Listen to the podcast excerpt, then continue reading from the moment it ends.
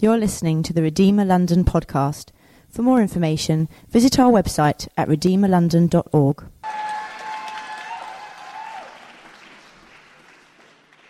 Twin brothers. I don't know if you'd picked up. We coordinated our wardrobe this morning. Just before I get started, I'd like to uh, ask people to stand if you served at the Crafternoon on Tuesday. We did a craft afternoon for the community. We had 225 in here for free craft. So if you were involved in that, if you could stand right now, we really appreciate you serving. Thank you so much, guys.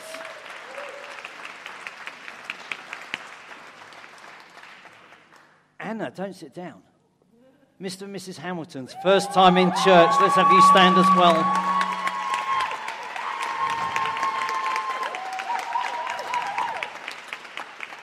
These guys got married a fortnight ago. It's their first time back in church. It's great having you with us. Right, we've been doing a series through Lent. I don't know if you've given anything up for Lent, but today it's all finished. If you've given up chocolate, you can go and find it and eat as much as you like. If you've gone without telly for the last 40 days, I'm glad you're here. You can have a good binge this afternoon. Whatever it is you've given up, now is the time for it to stop.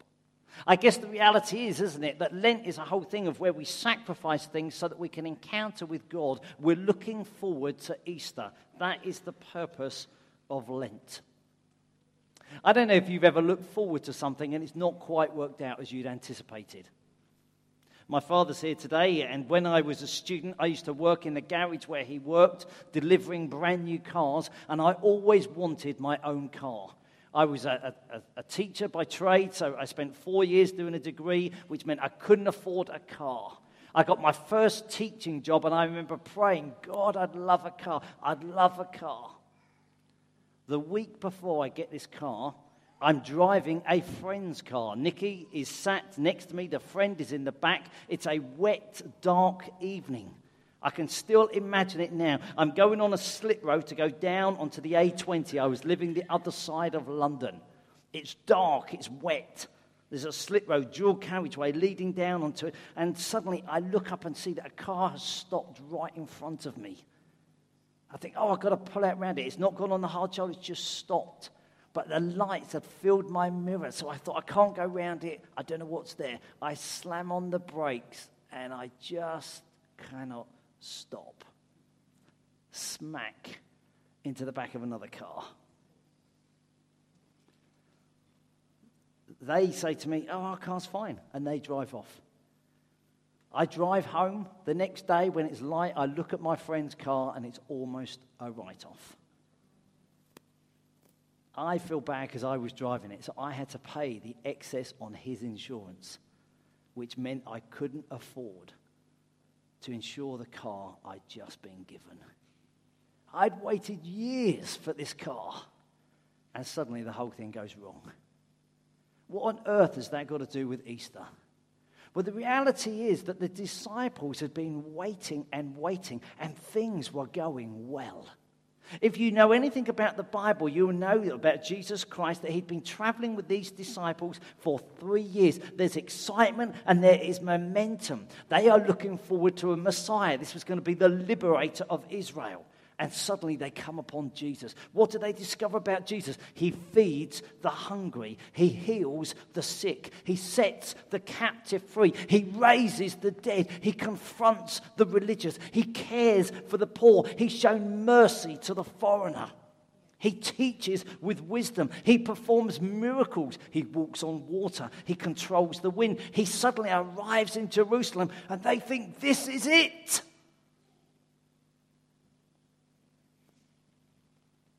We call it Good Friday, but they wouldn't have done. Because suddenly everything goes wrong. He's arrested by a mob. He's illegally questioned and endures a mock trial. He's flogged and given a crown of thorns. He's struck and spat upon.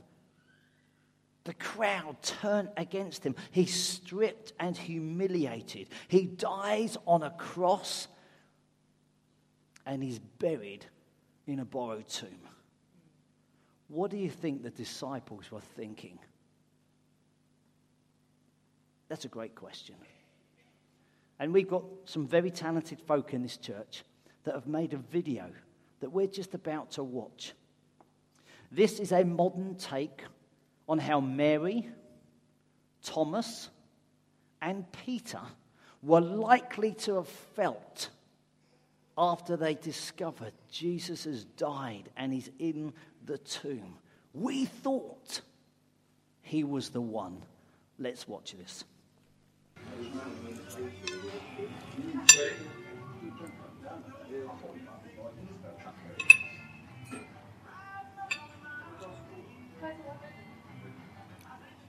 It was late. I wanted some shut but he wouldn't sleep. I followed him with the crowd. Another man. Simon carried it. He just looked so. I brought a blade. I was ready.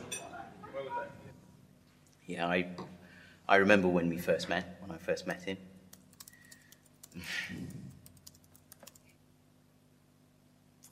he was, he was willing to stand up for people. Uh, and it was meant to be a, a revolution. It, it, it felt real. We came to the garden with him. Betrayed by our own. I struck first, took a wild swing, took off his ear. He grabbed hold of me, pulled me back, and then everything you say makes sense. Where are the clouds from heaven? And now, it just feels hollow. You know, it feels empty. It feels like There was so much shouting. I, I couldn't hear myself think. There was so much spitting and hate. what am I doing now? What was the point in all of that? I don't know what you mean. I don't know what you're saying. I kept saying that. She kept pushing me. Why couldn't she just let it go? The way they mocked him. Nobody. No one should be treated like that. Tell me, where was his dignity? Before the cock crows. He knew me. He knew me. When they took him?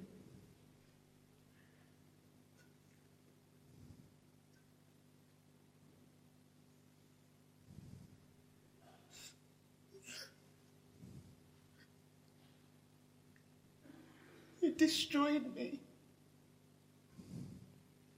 I couldn't see the tears from the blood. His body was so. I'm sorry. Um, his body was so fragile. And then it all went quiet.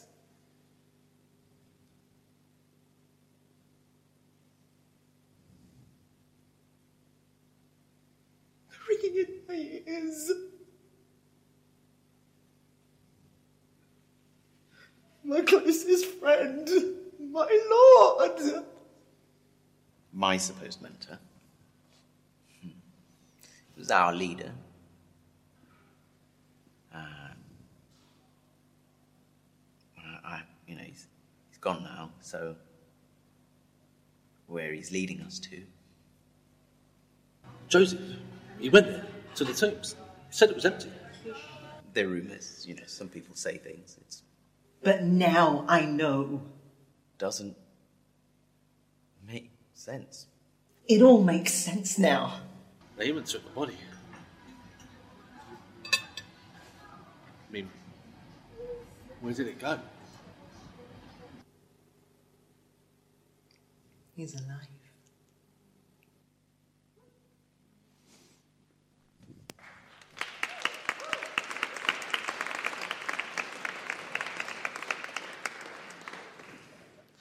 I've watched it three times at home and cried every time.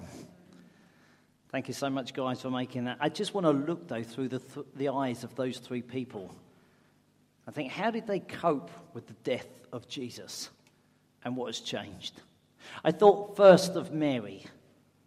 You, wonder, you saw on the video how she felt emotion. She felt distance. She felt crushed. She felt shocked.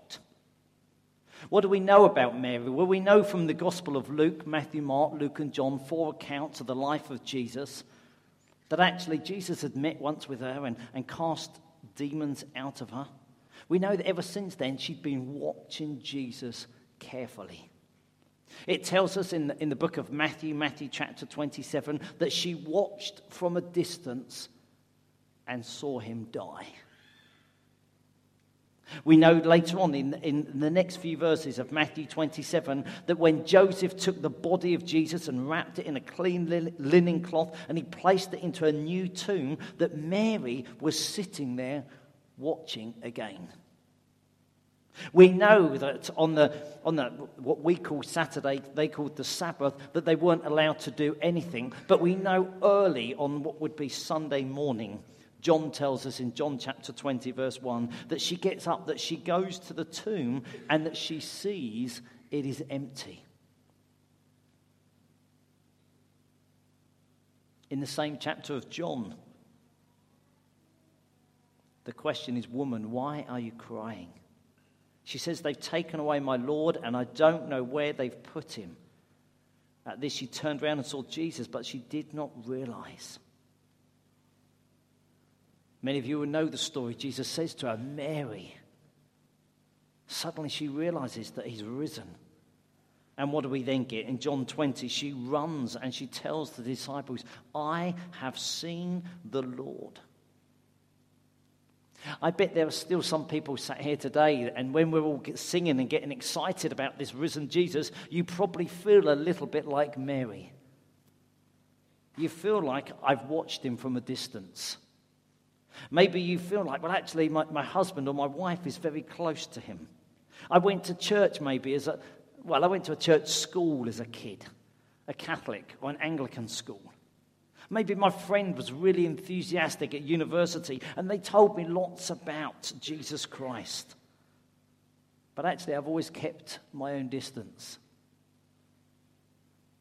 Maybe you think, no, it wasn't Mary at all that you related to. Maybe instead you thought it was Thomas. Thomas, how did he feel? He felt doubt and confusion. He felt disbelief and questions. Why? We don't know much about Thomas. There's some talk that he had a twin, but we don't know. All we know, the only one thing recorded about Thomas in the Bible is that he asked questions. In John chapter 14, verse 5, Thomas says to him, Lord, we don't know where you're going, so how can we know the way? In fact, even if you don't know anything about the Bible, you may well have heard the term doubting Thomas. It's almost like a thing thrown out now, isn't it? It's almost like people that don't believe, doubting Thomas. That comes from John chapter 20. Jesus has appeared, he's risen, he's appeared to the disciples, and they go, Wow, Jesus, you're alive. But actually, the others were there, but not Thomas. Thomas, also known as Didymus, it says, one of the twelve, was not with the disciples when Jesus came. So the other disciples told him, We have seen the Lord. But he said to them, Unless I see the nail marks in his hands and put my finger where the nails were and put my hand into his side, I will not believe. A week later, his disciples were in the house again, and Thomas was with them. Though the doors were locked, Jesus came and stood among them and said, Peace be with you. Then he said to Thomas, Put your finger here. See my hands. Reach out your hand into my side. Stop doubting and believe. Thomas said to him, My Lord and my God. Let's be frank, you could be like Thomas today. You could be sat here and I don't know, it's Easter Sunday and you suddenly thought I'd go to church, but actually I've got loads of questions. How do I know this is all right? Why do good people suffer? What about other religions? Where's it all going? That's why we run the Alpha course. That's why we'd encourage you not just to come and hear an Andy Kind comedian at a pub, we'd encourage you to sign up at the Alpha course and ask your questions. Or maybe, if you're really honest, out of the video, the person that you relate the most to is Peter. Peter felt shame.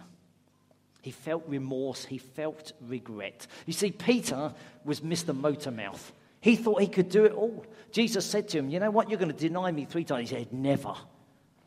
Peter was the one that was actually quite confident in his own ability, but in the end couldn't pull off the game that he thought he could play.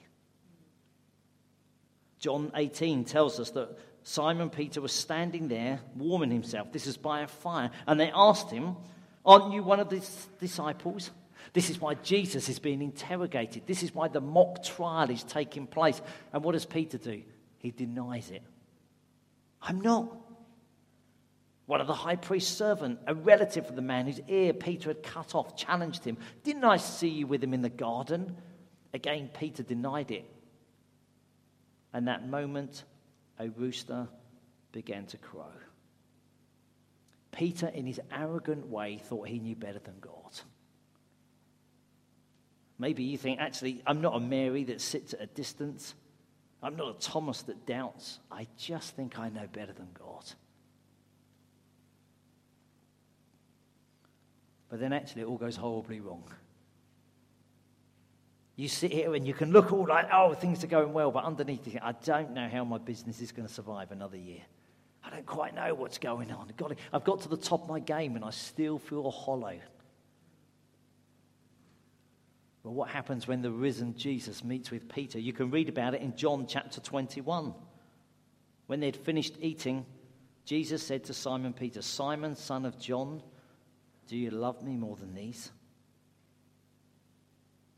Yes, Lord, he said. You know that I love you. Jesus said, Feed my lambs. Again, Jesus said, Simon, son of John, do you love me? He answered, Yes, Lord. You know that I love you. Jesus said, Take care of my sheep. The third time he said to him, Simon, son of John, do you love me? Peter was hurt because Jesus asked him the third time. Peter denied Jesus three times. He now asks him three times, Do you love me? He said, Lord, you know all things. You know that I love you.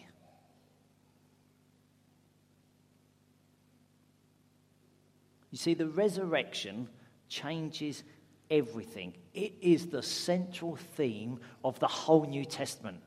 That's what the Bible is about. That's why uh, this hall we hire.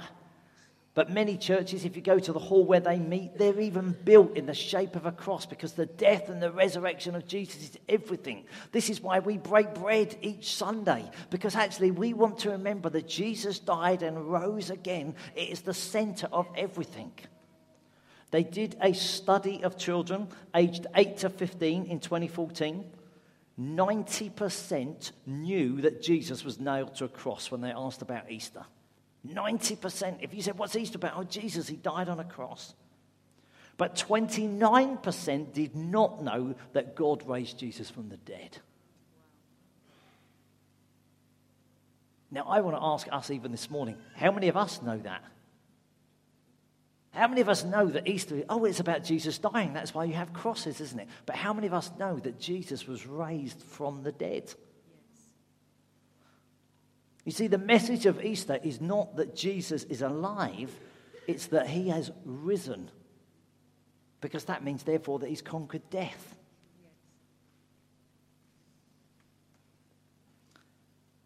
It changes Mary completely. Mary's always watched from a distance and suddenly she comes close. It changes Thomas. If, if you read the book of John, and, and unfortunately we couldn't go through the whole thing there, but I would say John's, uh, Thomas's declaration is the pinnacle of the Gospel of John. He suddenly declares, My Lord and my God. So the one who's doubted expresses trust. Why? Because he's engaged with the risen Jesus. It changes Peter. Peter, who thinks he's got a blade, is that right? I took a blade. I had a swing. I took his knife. You know, going to take his ear off. That's what we heard in a video. And suddenly he knows that God loves him. It's not about what he tries to do in his own strength. God loves him.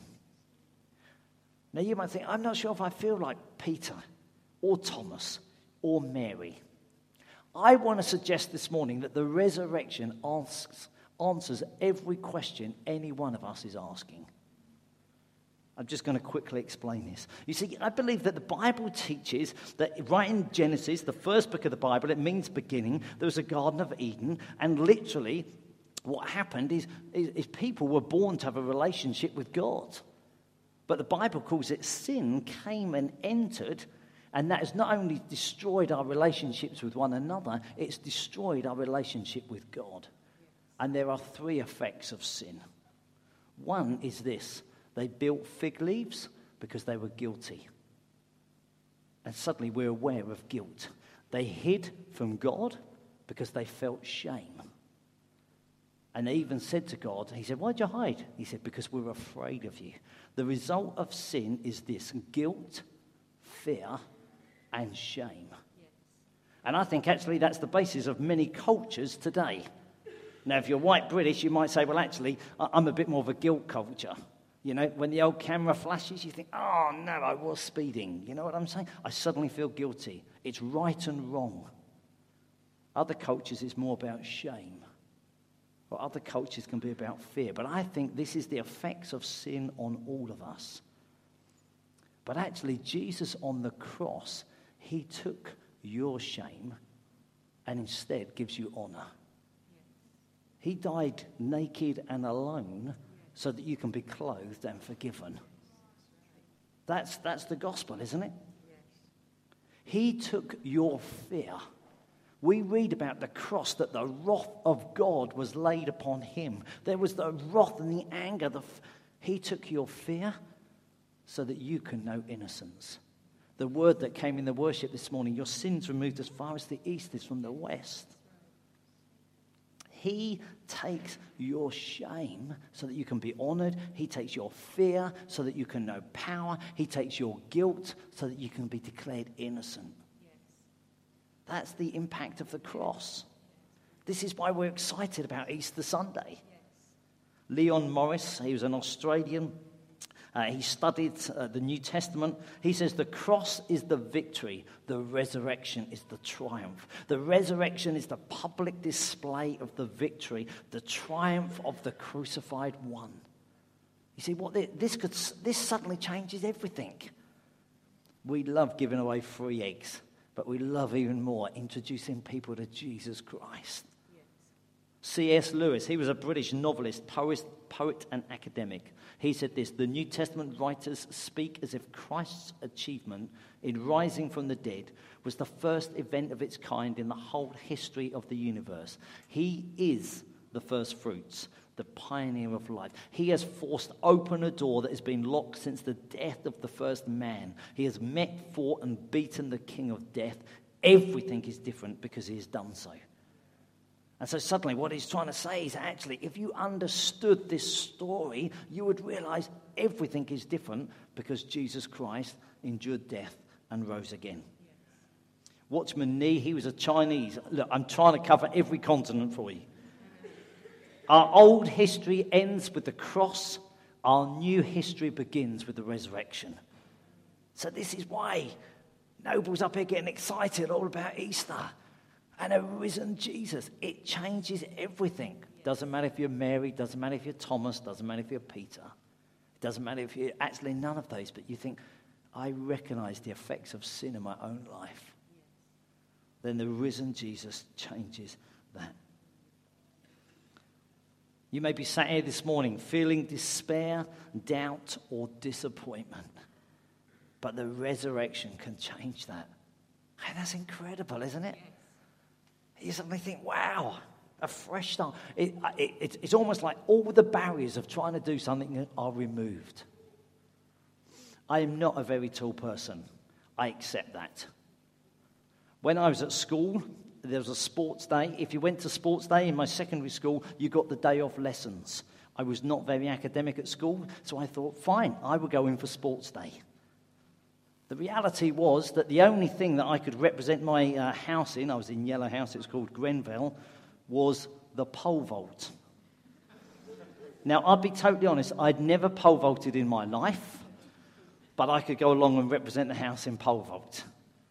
And so I thought, well, I'll do it. It's a day off lessons, you know what I'm saying? And so, literally, this is no word of a lie. Secondary school, I was probably about 15. They started at 90 centimetres. I was so short I couldn't even jump over 90 centimetres. I had three attempts and I failed every one. But I still had a whole day off lessons. The reality was there was this barrier I just couldn't get over. It was too high for me. Now, you can laugh at me because I was short and I recognized my own weakness. What's the barrier you can't get over? Because the cross can remove the barriers. John Piper, he's an American pastor and author, says this The best news of the Christian gospel is that the supremely glorious creator of the universe has acted in Jesus' Jesus Christ's death and resurrection to remove every obstacle between us and himself so that we may find everlasting joy in seeing and savoring his infinite beauty.